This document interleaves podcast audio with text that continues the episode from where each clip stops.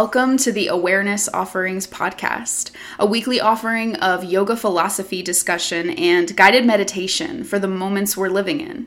I'm your host, Laura Tara Davy Joplin. I'm a yoga and meditation teacher, spiritual social media strategist, and integrative counselor, working to integrate the principles of the spiritual path into every aspect of my work and my life. This podcast is an extension of that work as I navigate the world as a white woman devotee of yoga, living at many intersections of privilege, living in the West, and trying to live with awareness. Thank you for joining me in this work. You're listening to episode 37 Silent Nonviolence. Thanks for being here for another awareness offering. I'm sending you comfort, peace, whatever you might need energetically as you listen to this. I'm recording it on the week of March 31st, 2022, but whenever you're listening to this, uh, I offer you what I can from my heart here. And if you'd like to support these offerings from my heart, this podcast, the best ways you can do so are by subscribing, rating, and or leaving a review on whatever platform you're using to listen, which helps other people find the show. And you can also help other people find the show by sharing if you'd like to, either by word of mouth or social media. And I'm really grateful for all of those efforts. And as always, incredibly grateful just to have the space to uh, sit with you in this way. So let's sit and get into the heart of what we're doing. On this podcast, we'll begin with our opening ritual of singing the sound of Om one time. Om means consciousness. It is said to be the fundamental vibration of consciousness according to yoga philosophy. And it's a neutralizing sound according to a few of my teachers, which means that it can take anything we're feeling that feels charged, whether that's negative, positive, whatever charge it might be, and help to set a neutral, open space. So that's what we're doing here. And you can do that by singing Om out loud or just by listening. If you're coming along, you might get your body into any comfortable position. If it's safe and comfortable for you to do so right now, you could choose to close your eyes or just soften your gaze by looking down the tip of your nose or toward the floor. Just making the, just putting a little more emphasis on the internal than the external for this moment. Then you might take a breath in through your nose if nostril breath is available to you. And exhale through your nose, just clear some space for yourself. And then we'll take an inhale for one sound of Om.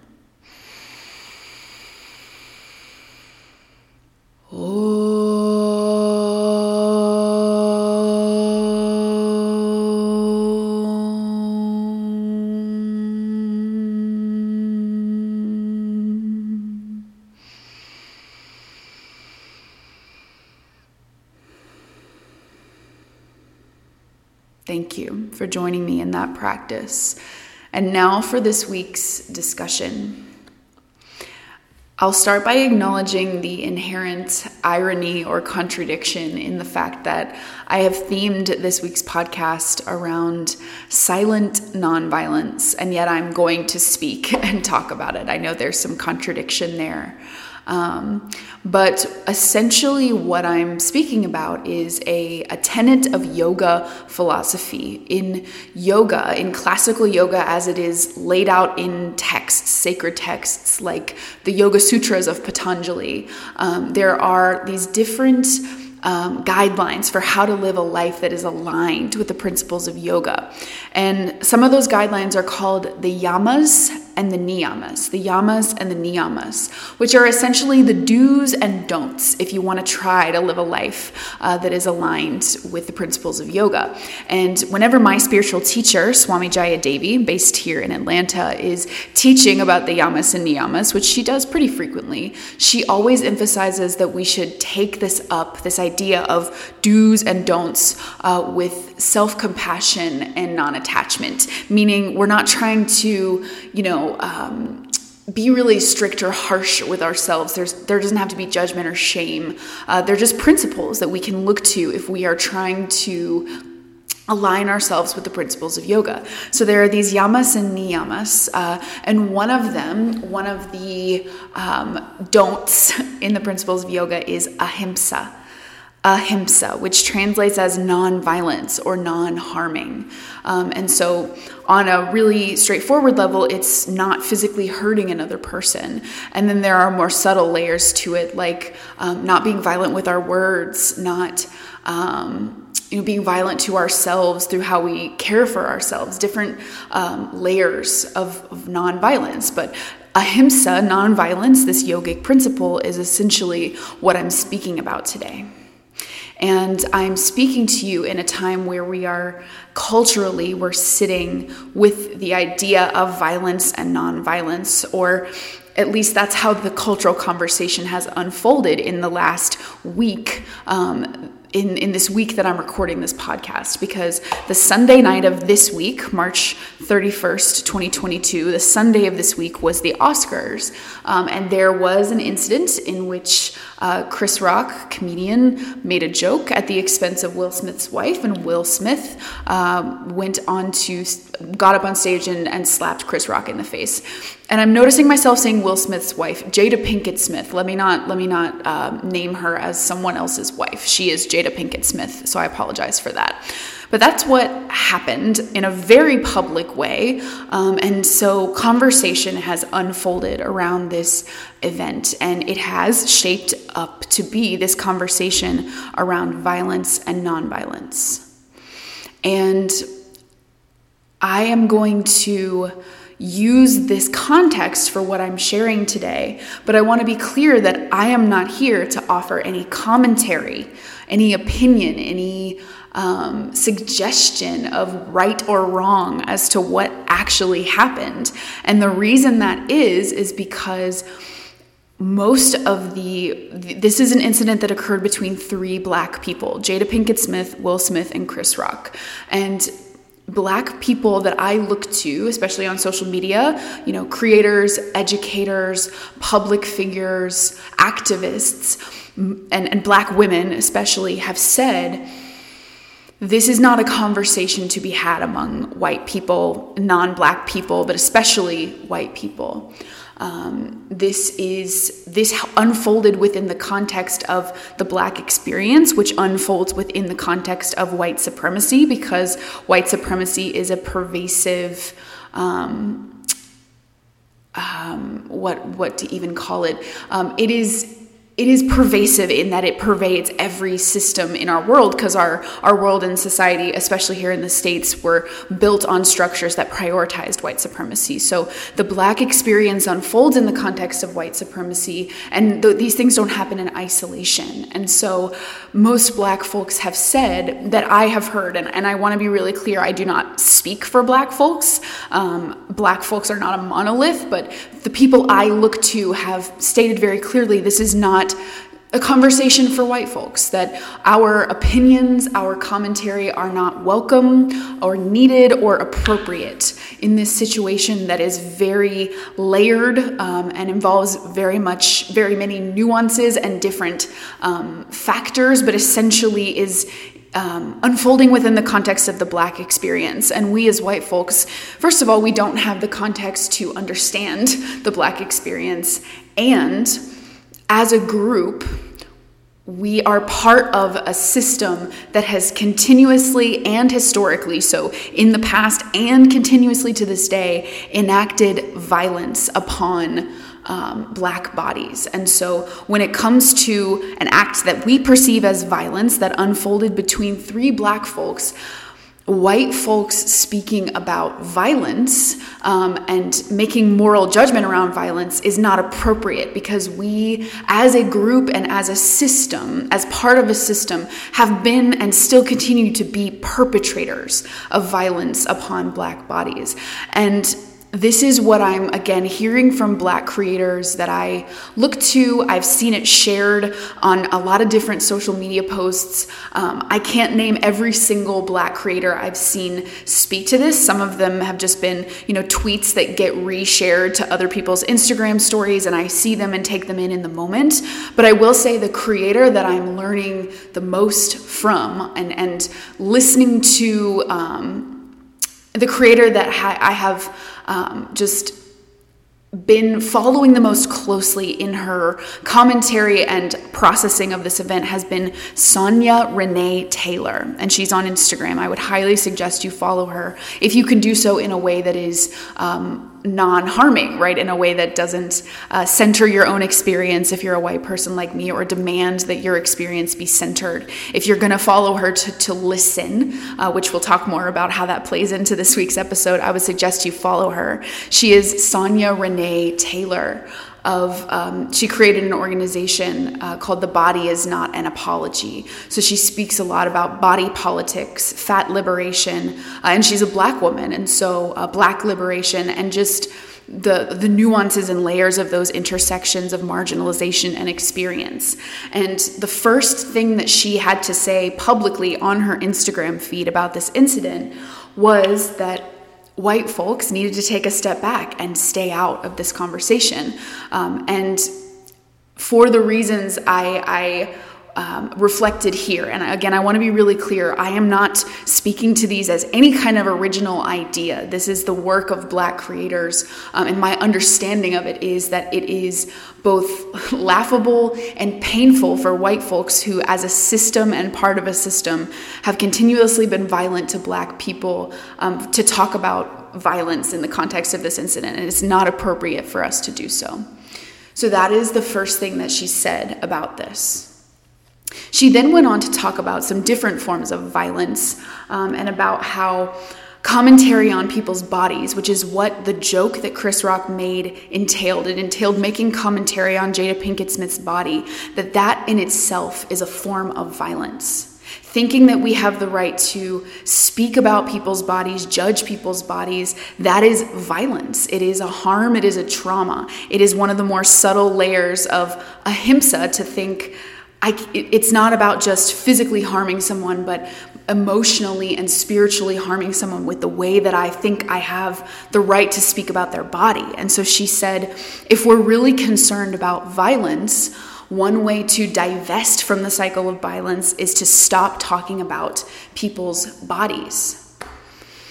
And I share all of these things. Um, to really point to the fact that both of these calls to action from this black female creator uh, around this cultural incident that has been much talked about in the last week, both of them involve not talking, not doing, choosing not to say something that we would normally say.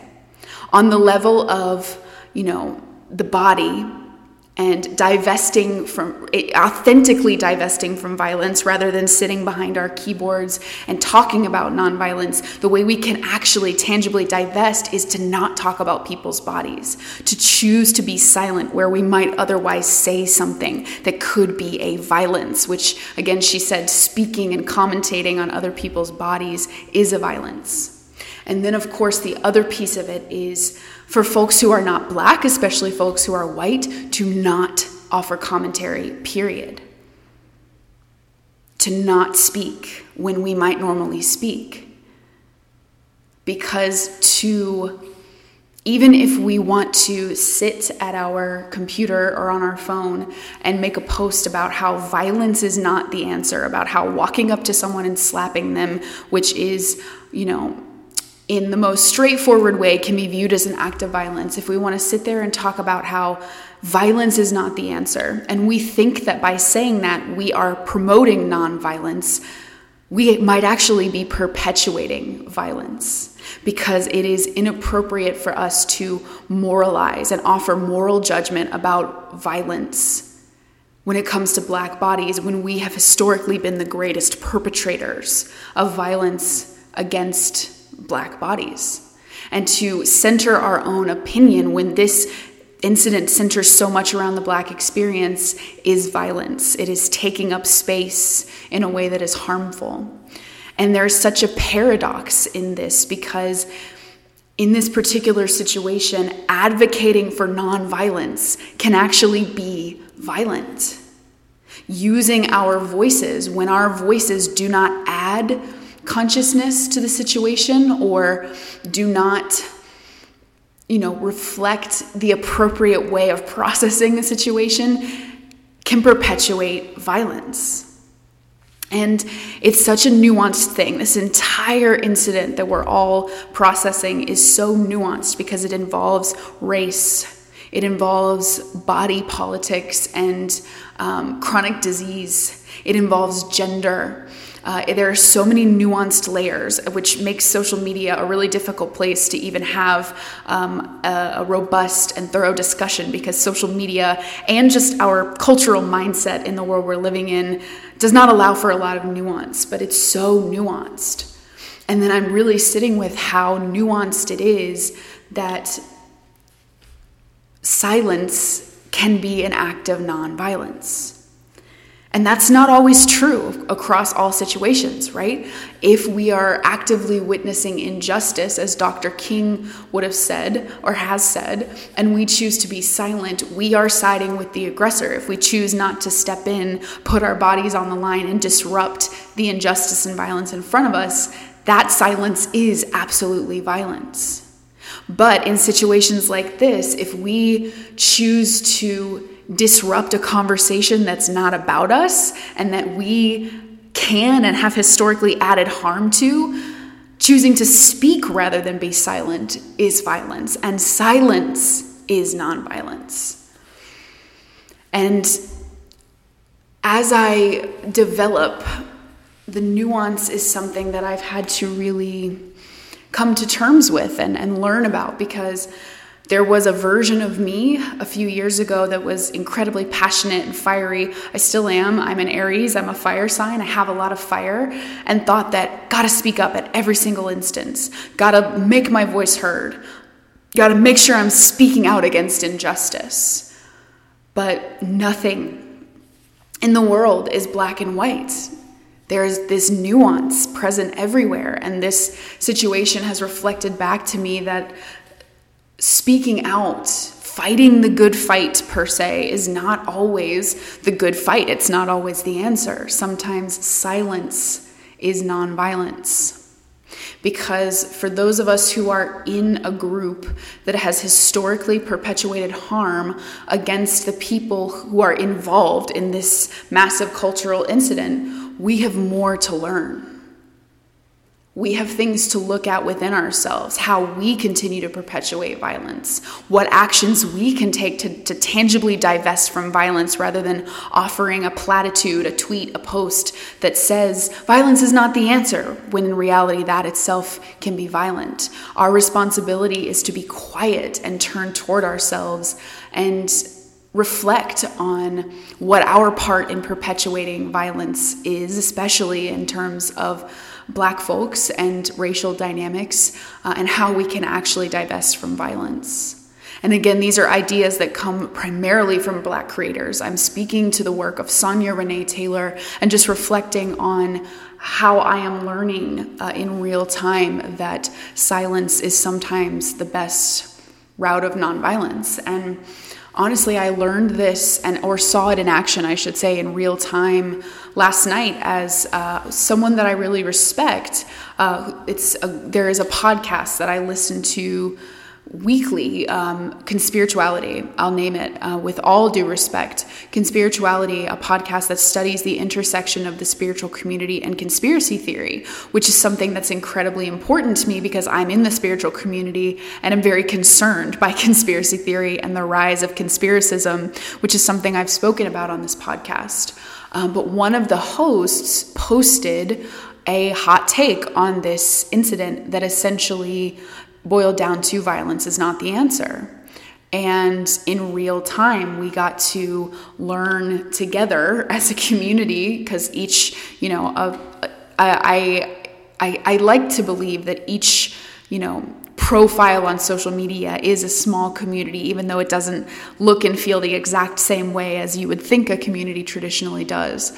But the community got to learn in real time this lesson of even when you're advocating for violence, the ad, or excuse me, even when you're advocating for nonviolence, the advocacy itself can be violent if it's not appropriate for you to be the one doing so.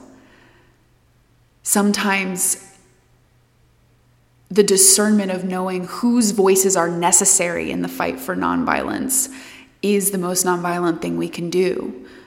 And moralizing on nonviolence when we have the capacity to be actively violent, um, which historically the system of whiteness absolutely has, uh, is and can be an act of violence. And so this is a reflection on how silence uh, can be nonviolence, how ahimsa doesn't always have to be running onto the battlefield. Sometimes it absolutely is. There is nuance to this, but sometimes it's silence. It's turning inward, turning toward ourselves, and quietly being willing to learn the lessons that we need to learn. So, on that note, I will invite us to turn toward ourselves. And I want to offer uh, some nuance again because um, I say, you know, this is the moment in the Awareness Offerings podcast where we go into some embodied practice. We put these concepts that we're working with in each discussion into experiential practice through meditation and con- contemplation. Um, and I want to be clear that. Um, you know, I'm saying, you know, now it's the time to turn toward ourselves, uh, which is sort of the the same idea that I've been speaking about that if we are white or non black, this is a moment to be silent, turn toward ourselves. But I want to hold awareness for the fact that it's it may not only be, you know, non-black folks who are listening to this podcast. And if you are a black person listening to this podcast, I'm not at all suggesting just because I'm inviting us to get silent and turn toward ourselves and meditate that you should also be being silent, right? Um, there, it's a very um, it, it's very specific whose voices are adding to this cultural moment. And so I don't want to make the suggestion uh, that the black folks should be silent. I'm just inviting us in general into the silence of meditation. And if you are a white person, like I am, or non black person, um, we have a really particular kind of access point into the silence we can be practicing as nonviolence in this moment. So, if you're coming along for meditation and if you're not in a position to sit safely or comfortably right now and you want to pause the podcast, uh, you may come back for this later. But if you're coming right now, I'll invite you to get your body into a comfortable seated position, which is any seat that allows you to lengthen your spine. Spinal column is the center line of the body. It's where our energy moves and where our nervous system lives. So if it's long and open, there's more space for things to flow and connect and feel open. But you can find that long spine however you need to, whether you're sitting on the ground with your legs crossed in kind of a classical meditation seat, which, if you're doing that, I will suggest you sit with your hips on something, whether it's a cushion or a blanket or a pillow, or you're sitting in a chair or on your bed or with your back against the wall, with your legs outstretched or your knees bent. It's all good, just finding that long spine, space in the center line for yourself.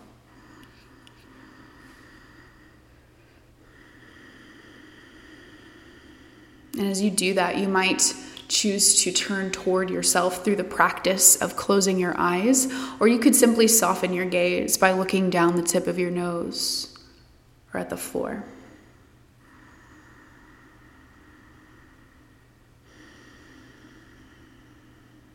Quieting the external processes, or at least setting the intention of doing so to turn inward. To sit quietly in a posture of learning and awareness, humility. Humility. Silence is a practice of humility sometimes.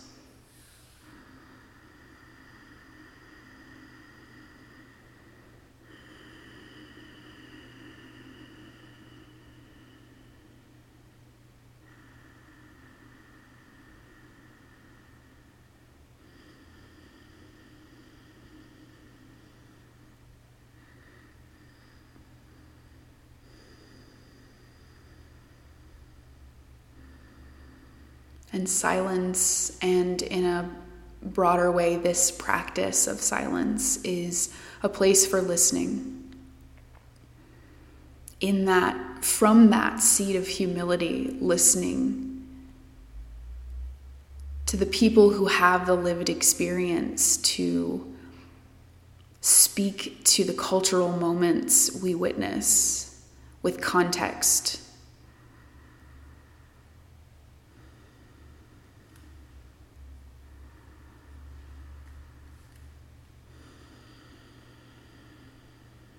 And so we practice listening here. And one way to do that is by listening to the breath. You might, if it feels good, move into a practice of ujjayi breath, which is an H sounding breath at the back of your throat, kind of like you're trying to fog up a mirror, but with your mouth closed. So as you exhale, it's like a closed mouth sigh same as you inhale, like a closed mouth sigh, but on the in breath. And that might be your breath here, or you might choose to listen to something else, like a sound you can hear in the room, if the breath is not the most supportive place for you to go.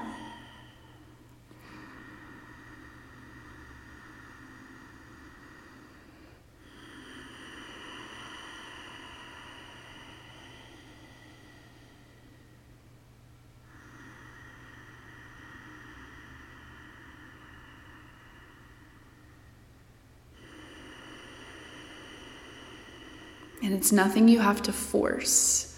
Your breath might still be kind of soft and subtle, just with a bit of a purposeful H sound, so that you can hear the breath a little more than you might with the natural pattern of your breathing. So that your mind has something to attach to that is more conscious and clear than the constant turning of your thoughts, and you can listen to the breath coming in. And listen to the breath going out. Or listen to whatever it is that you're listening to.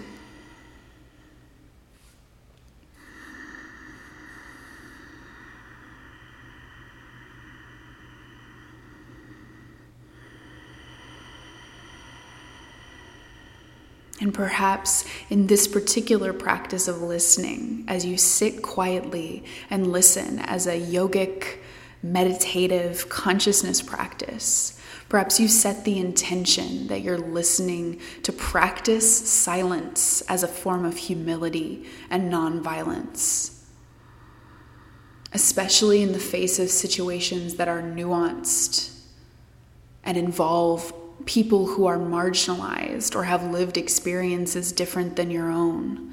Setting the intention to listen as an act of humility and nonviolence. Maybe you even say it to yourself, breathing in, listening as an act of humility and nonviolence. And then breathing out, listening as an act of humility and nonviolence. Maybe one more time just to solidify that intention, inhaling, listening as an act of humility and nonviolence. Listening as an act of humility and nonviolence. And then you go back to listening to your breath. Following the breath like a pathway that takes you deeper inward to a place where you can be quiet and open, not have to be the biggest voice in the room or know the most in the room the room being any given room or social media platform or cultural situation. Listening and practicing silence to do less harm.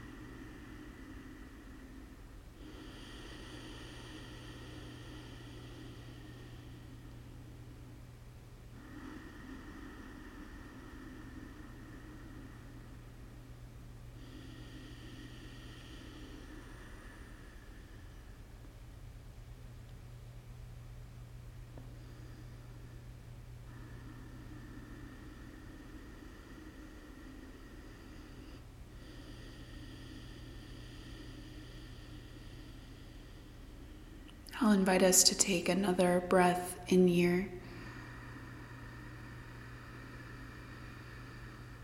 Release the breath. You might continue that ujjayi breath. It means victory in Sanskrit. I think in my mind it refers to the victory of the breath over the mind. Could also be the victory of wisdom over ignorance. Uh, so you can continue that breath or release it as you begin to blink your eyes open. Maybe move around a little bit and come back into the external space. But maybe still noticing what your internal space feels like after having spent some time listening as a practice of humility and with the intention of nonviolence. We can't you know, ever say we're completely nonviolent because no matter what our intentions are, our impact uh, can be different.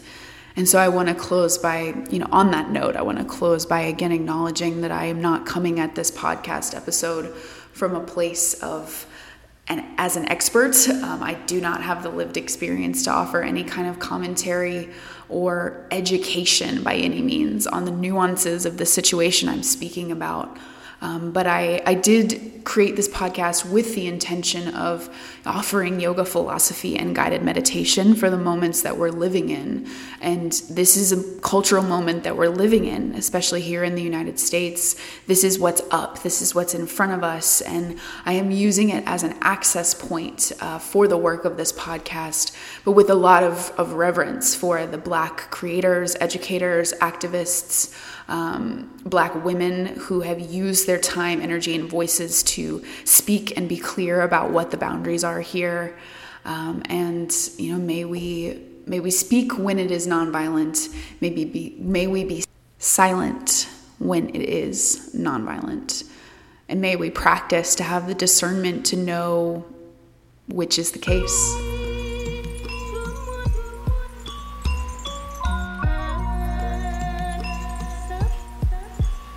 Thank you for joining me for this awareness offering and for going into embodied practice with me. You can find me on social media at Laura Tara, L A U R A T A R A, on Instagram, Facebook, and YouTube. My intro and outro music was created by none other than my very own brother, Oxela Sun, O X E L A S U N whom you can also find on Instagram.